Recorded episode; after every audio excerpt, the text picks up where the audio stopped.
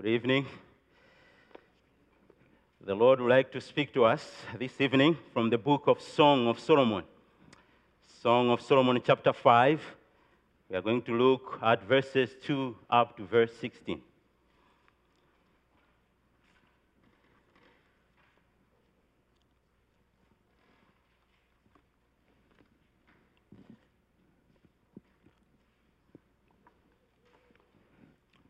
Song of Solomon, chapter 5, verses 2 up to 16. The word of the Lord. I slept, but my heart was awake. A sound, my beloved is knocking. Open to me, my sister, my love, my dove, my perfect one. For my head is wet with dew, my locks with drops of the night. I had put off my garment. How could I put it on? I had bathed my feet. How could I soil them? My beloved put his hand to the latch, and my heart was thrilled within me. I arose to open to my beloved, and my hands dripped with myrrh, my fingers with liquid myrrh on the handles of the board. I opened to my beloved, but my beloved had turned and gone. My soul failed me when I, he spoke. I sought him, but found him not. I called him, but he gave no answer. The watchmen found me as they went about in the city. They beat me, they bruised me, they took away my veil, those watchmen of the walls. Adieu, you, O daughters of Jerusalem. If you find my beloved, that you tell him, I am sick with love. What is your beloved more than another beloved, or most beautiful among women? What is your beloved more than another beloved that you thus adjures?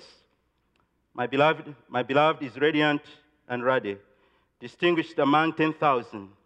His head is the finest gold. His rocks are wavy, black as raven.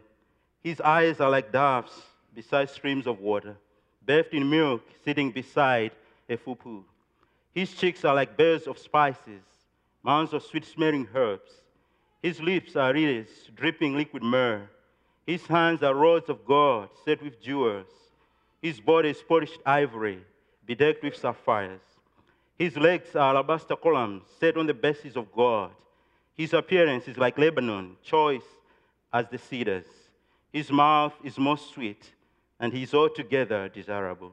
This is my beloved, and this is my friend, all daughters of Jerusalem. All men are like grass, the grass withers, the flowers fade, but the word of our God shall stand forever. Amen. Let us pray. Our Heavenly Father, we continue to thank you for this evening. We thank you that you have enabled us to gather again on this Lord's Day, that we can worship you and hear you speak to our lives. And Lord, we pray now, may you speak to us indeed. May the meditation of our hearts and the words of my mouth be acceptable before you, our God and Redeemer, in Christ Jesus. Amen both the Bible and history shows us that there comes a time in the life of a Christian or in the life of a church that the Christian or the church grows cold to the things of God. Times when a Christian experiences apathy or indifference toward Christ. Times when a Christian is less concerned or less excited about his relationship with Christ. This period can be a short period of time or it can be longer. And the hymn writer captures it very well in that famous hymn, Revive Thy Work, O Lord. And in second verse of the hymn, he prays, Revive Thy work, O Lord, disturb this sleep of death, quicken the smoldering embers now by Thine almighty breath. And then in the third verse, he says, Revive thy work, O Lord, create so thirst for thee, and hungering for the bread of life. Oh, may our spirits be. Now, there are many words we can describe this experience. And one of the words that best describes this experience or phrase that can best describe this experience is spiritual slumber. So, this evening, with the help of the Lord, I would like us to reflect on our passage under the title Spiritual Slumber. And we are going to look at the story and at the end, three takeaways from the story which are, which are the reality of spiritual slumber, the agony of spiritual slumber, and the hope for a slumbering Christian. Spiritual slumber, its reality, its agony, and the hope for a slumbering Christian. First, let's look at this story. What is happening in chapter 5? Before we look at the story, I'd like to say that really the book of Song of Solomon is the book about Christ and the church. Here, this is the story of Christ and the church or a believer. Here, the, the bride represents the church, and the beloved represents Jesus Christ. Of course, we can learn some things about human marriage. Of course, we can learn some things about the relationship of husband and wife, but that is secondary. The main and the primary theme of the book of Song of Solomon is the relationship that Christ has to the church. So, with that in mind, let's look at what is happening in chapter 5. The story begins with this wife. She's at home and she falls asleep. And then the husband comes. But really, she's not fully asleep because in verse 2 she says, I slept, but my heart was awake. She was conscious, she was aware of what was happening around her. And then she hears a knock. Her husband is knocking and say, Open to me, my sister, my love, my dove, my perfect one, for my head is wet with dew, my locks with the drops of the night. I am very cold outside here. Can you please open for me? I need to come to the warmth of our home. And the wife gives us an excuse and says, I had put off my garments. How could I put it on? I had bathed my feet. How could I soil them? And then the man tries to open the door. My beloved put his hand on the latch. And the wife is convicted. She decides to go and open for the husband. But the husband has tried to open and he gives up. And there the wife comes to the door and opens the door, and to our surprise, the husband is gone. That's what we see in verse 6. I opened to my beloved, but my beloved had turned and gone. And she's regretting, regretting her action. So she decides to go and look for her husband in the middle of the night. She's, she wanders into the darkness, calling out for her husband. I sought him, but found him not. I called him, but he gave no answer. And then, as she's wandering, looking for her husband, she meets the watchmen of the city, the police patrolling the city, and they beat her, they bruised her, they took away her veil, those watchmen of the walls. But she still, she's determined. She goes searching for her husband. And then she encounters the women of the city, the daughters of Jerusalem. And then she asks them, Please, if you find my beloved, if you find my husband, let her know that I am sick with love. And then the daughters of Jerusalem ask her, What is so special with your husband that you ask us to help you look for him? That's why they say, What is your beloved more than another beloved, or most beautiful among women? And then she responds, and beginning from verse 10, she begins to describe how wonderful, how awesome, and how handsome her beloved is. says, My beloved is radiant and ready, distinguished among 10,000. He said, His finest God. His rocks are worthy, black as raven. She goes on to describe his eyes. His eyes are like doves. His cheeks are like beds of spices. His lips are iris. His arms are rows of gold. His body is polished ivory. His legs are alabaster columns. His appearance is like Lebanon. His mouth is most sweet. And then she concludes, I just want to tell you, my beloved, my husband is altogether desirable. She's all, he is altogether lovely. This is my beloved, and this is my friend, all daughters of Jerusalem. So that's really the story that is happening here and as I've already mentioned at the very beginning, this story here, one of the things that we see in this story is about spiritual slumber. The reality of spiritual slumber. Now, what do we mean by spiritual slumber? At the very beginning, we need to define what spiritual slumber is not. Spiritual slumber is not spiritual death Because a Christian can never experience spiritual death because he has eternal life in Christ. As John writes, I write these things to you who believe in the name of Christ that you might know that you have eternal life. Eternal life is eternal life. We cannot lose it. And we can never die spiritually because we have been given this eternal life. So, spiritual slumber is not spiritual death. A Christian can never experience spiritual death. But spiritual slumber is that time when a Christian grows cold to the things of God when he's no longer excited with the things of God as this wife is. There were times when this wife would be waiting for her husband, and the husband would come and knock right away. She would jump out of her bed and open for him. But not this time. She's no longer as excited as she used to. And we can say that here, a Christian or the church has fallen into spiritual slumber. And just to illustrate it with one example. Just imagine this young man named Joe. He has grown up in a Christian, he has grown up in a family which is not a Christian family. And late in his teenage years, he comes to hear the gospel, and the Lord uses that to save him. He believes in Christ now, and he's excited about his relationship with Christ. And he asks his pastor, What can I do to faithfully walk with Christ? What can I do to grow in my spiritual life?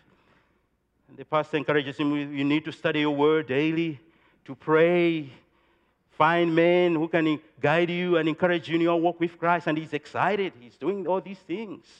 He studies the Word of God every day. And not just studying, but meditating upon the Word of God each and every day. But so Joe asked to pray. On average, he prays 10 times a day. Some of them are longer prayers. It takes time to pray, thoughtfully praying through these prayers, and some of them are just brief prayers as he's working or studying. Lord, forgive me for that sin. Lord, help me to walk with you faithfully. That's his life. He's praying. But also, Joe loves to go to church, and every week he looks forward to Sunday when he can go and sit under the preaching of God's word morning and evening. He cannot wait to be at church and enjoy the fellowship of fellow saints. And th- these things go on for some time. Then things start t- changing in his life. Of course, he still loves the Word of God, but he opens the Word, he reads it, and closes it, he forgets what he has read. And he prays, and his mind is not really into the prayer, and sometimes he doesn't even know what he has prayed for. He still loves Christ. And sometimes he's so tired to wake up in the morning to go to church and skips church. And then a friend comes to him who knows him very well and says, Joe, I've noticed something in you. You're not excited as you used to be with the things of God. What's wrong? And then Joe responds, You're right, my brother. I think i have grown cold to the things of God.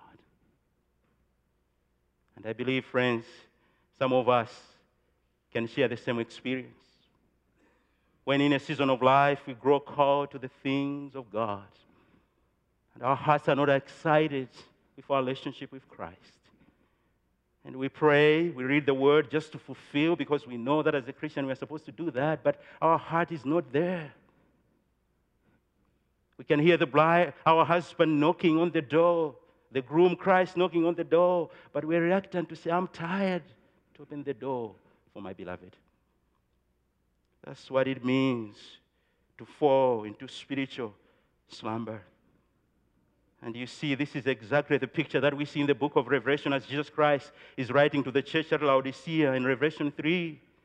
He says, One thing I have against you, you're neither hot nor cold, you're just lukewarm. You are not cold, you're not dead spiritually, but also you're not hot, you're not active spiritually, you're just lukewarm. You've just grown cold to the things of God. And Christ goes on to say, Behold, I stand. The same picture that we see here in, in chapter 5 of Song of Solomon, the same picture we see in the book of Revelation, chapter 3. Christ said, Behold, I stand at the door and knock. If anyone hears my voice and open for me, I'll come in and dine with him. The same picture that we see here. Christ knocking at the door to a Christian to a church that has fallen into spiritual slumber. And friend, could it be you this evening? Could it be you that you are fallen into this spiritual slumber? There are so many causes that will cause a Christian to fall into spiritual slumber. We cannot exhaust it. We cannot exhaust all of them, but one of them is sin, a repeated sin, and if we are not repenting, we can grow cold to the things of God and fall into spiritual slumber. Sometimes continued trials, if trials keep on coming in our lives, we can fall into spiritual slumber. Sometimes it's a spiritual attack, the evil one attacking us, and fall into spiritual slumber. Whatever the cause it is, sometimes you cannot even pinpoint and explain it. But whatever the cause is, are you one of these people? Or has our church fallen into spiritual slumber? Hear the knocking of the beloved. Open for me, my beloved, my sister, my friend. Christ stands at the door and knocks. He desires to revive you. He desires to revive me.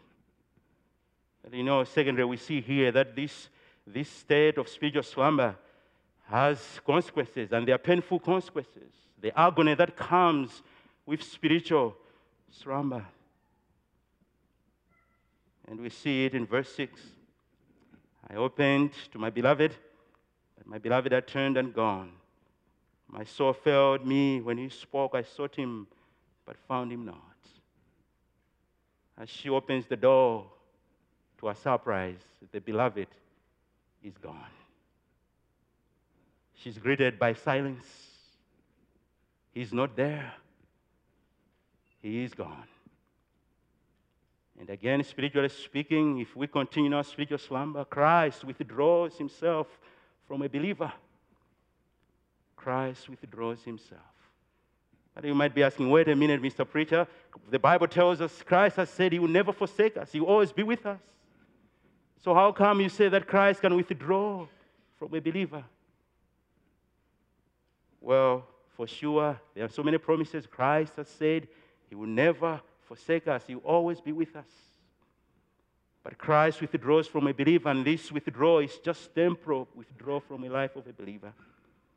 And basically, what we mean by Christ withdrawing from a believer is when Christ takes away the influences of the Holy Spirit in the life of a believer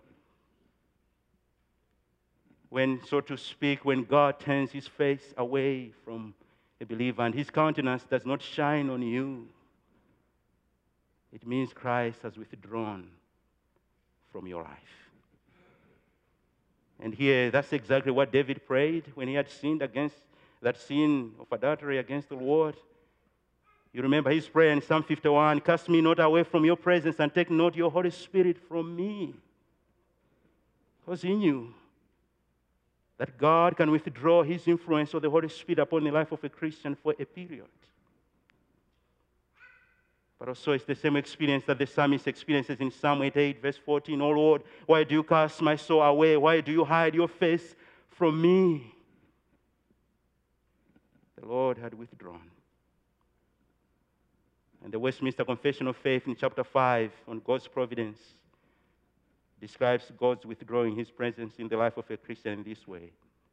The most wise, righteous, and gracious God does oftentimes leave for a season his own children to manifold temptations and the corruption of their own hearts, to chastise them for their former sins, or to discover unto them the hidden strength of corruption and deceitfulness of their hearts, that they may be humbled, and to raise them to a more close and constant dependence for their support upon himself and to make them more watchful against all future occasions of sin and for sundry other just and holy ends.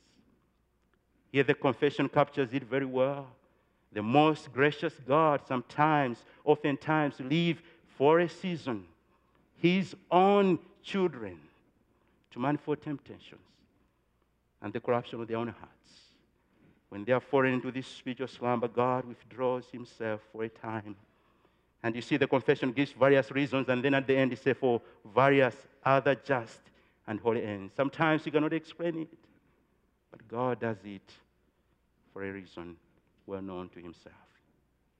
And that's what the bride here experiences. The, the, the beloved one, her husband withdraws and goes. And you see here, as, as the husband has withdrawn, the, here the bride is so vulnerable. She goes into the city, she's beaten and bruised. She has no one to take care of her and protect her. And describing this, this situation, this experience, the Dutch theologian Wilhelmus à Brakel says, when God has withdrawn himself from a Christian, this is how a Christian is like.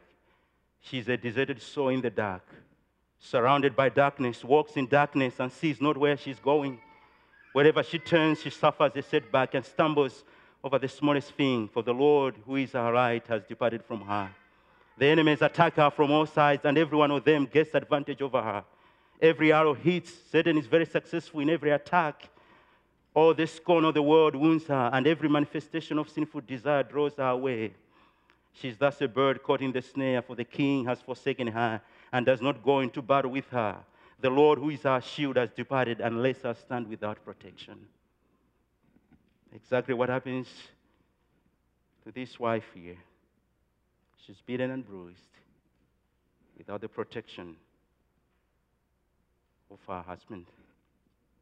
It is a very difficult and painful. There is agony when we fall into spiritual slumber as Christ withdraws himself. But the good news is there is hope for a slumbering Christian. And that is our last point. There is hope for a slumbering Christian. And we see that in verse 8. Adjure you, O daughters of Jerusalem, if you find my beloved, that you tell him, I am sick with love. I am sick with love. I cannot live without my beloved. That's why I've come all the way to look for him. I am sick. I cannot wait to be with my beloved. And the hope that a Christian has who has fallen into spiritual slumber is that the love of Christ is still at work in his life or her life. The bride here can say, I'm sick with love because the love of Christ is still at work in our life. The love of Christ has not let her go. Now she realizes how wrong she is. Now she realizes that she cannot live without her beloved. So she sick for him. She desires to be with him. And friends, for a Christian who has fallen into spiritual slumber, the hope, our hope is that the love of Christ is still at work in our hearts. Even though we grow cold to the things of God, God can never take his love away from us because we love him because he first loved us. And the Dutch theologian again, Geerhardus Vos says, the best proof that Christ will never cease to love us lies in that he never began. There's no single point that you can point to say, This is the point that Christ began to love me. Christ loved us from eternity. Even before we loved him, he loved us. And his love has no beginning and has no end. And that's the proof that we have that Christ will never stop to love us. And that is our hope, friends. When we fall into that spiritual slumber, the love of Christ is still at work in our hearts. The love of Christ will never let us go. And in that moment, we can feel the sickness and we can say, I am sick with love. I long for Christ. I want to be with my groom. I cannot manage to live without Christ. That's the hope that a slumbering Christian has here. As we see here, the slumbering Christian comes to understand, as the hymn writer, uh, rather as the psalmist said, whom have, I whom have I in heaven but you? And there's nothing on earth that I desire besides you. The Christian understands, as Peter confessed to Jesus Christ, to whom shall we go? You have the words of eternal life. When we are falling into that spiritual slumber, we realize Christ is our all in all. And we realize we need to go back to Him. We need to search for Him. Because this sickness will not be healed until we, we are with our beloved. Oh, daughters of Jerusalem, when you see my beloved, you tell him, I am sick with love. That's your hope, my friend. And that is my hope. The love of Christ at work in my heart. And we can recover from this spiritual slumber here as we see that the bride also recovered from that. And the first thing, also, as we see in the story, to recover from our spiritual slumber, we need to confess. If we are fallen into spiritual slumber, we need to confess, Lord, I have fallen into this spiritual slumber. I've, I've grown cold to the things of God. I've lost interest. I've heard you knocking. I've not attended to you. Lord, help me. We need to confess our spiritual slumber. And then when we have confessed there, we need to seek the means of grace that God uses to revive a slumbering Christian. The Word of God. We need to go to the Word of God to read it and pray through the Word of God until our souls are revived again. But also prayer. We need to pray, Lord, revive my heart. Revive thy work, O Lord. Disturb this sleep of death. Fire up these smoldering embers. That's our hope. That also the Lord's table, the Lord uses the Lord's table as we come to the Lord's table confessing our, our sins and with faith, as we feed on Christ, the Lord uses that to revive us. And the third thing that the Lord will use to revive us is to meditate upon the glory of Christ. Take time to meditate upon the glory of Christ. As you meditate upon the glory of Christ, you cannot continue in your spiritual slumber. You see here, the bride begins to adore Christ, to meditate upon her beloved. And she goes into details to describe her beloved.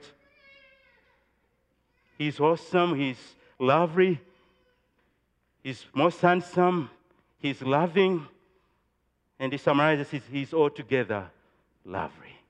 Friends, when we fall into spiritual slumber, it's time to take our eyes and reflect on the glory of Christ, meditate upon the glory of Christ, meditate his glory about his eternity, that he has no beginning and has no end. Meditate upon that glory. Meditate upon the glory of him as the only mediator between God and man. Meditate upon his glory in the church meditate upon his glory that God and man comes together in one person without confusion, without mixture. Friend, that's glorious. As you meditate upon the glory of Christ, you cannot continue in spiritual slumber. You wake up because that's the glory. He's altogether lovely. He's altogether lovely. And that's what the bride does here. She meditates upon the glory of our beloved. And one of the books, friends, if, if you need to meditate upon the glory, one of the books that has helped me to meditate upon the glory of Christ is John Owen, The Glory of Christ. As you read that book, it just brings you to see how glorious our King and Master is.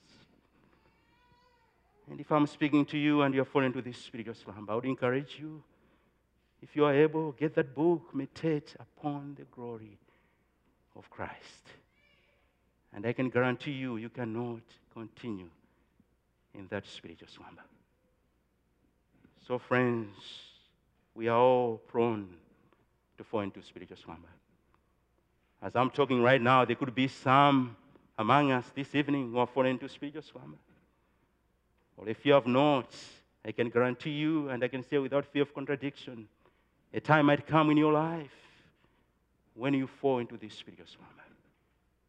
But meditate upon the glory of Christ and it will never be the same. Prone to wonder, Lord, I feel it. Prone to leave the God I love. But there is hope, and the hope is the glory of our groom, the Lord Jesus Christ. And as we meditate, we, as we meditate upon him, we can agree with the hymn writer Revive thy work, O Lord. Revive us and disturb this sleep of death. Let us pray. Our Heavenly Father, we do thank you for your goodness and your mercy. Lord, like the bride in Song of Solomon, chapter 5, we are prone to fall into this slumber. But revive us. Let us realize that you are altogether lovely. And until we come back to you, we'll be sick with love until we rest in your hands and at your feet. Lord, we're praying for our friends here who might be experiencing this. Revive thy work, O Lord, and disturb their spiritual sleep. In Jesus' name we pray. Amen.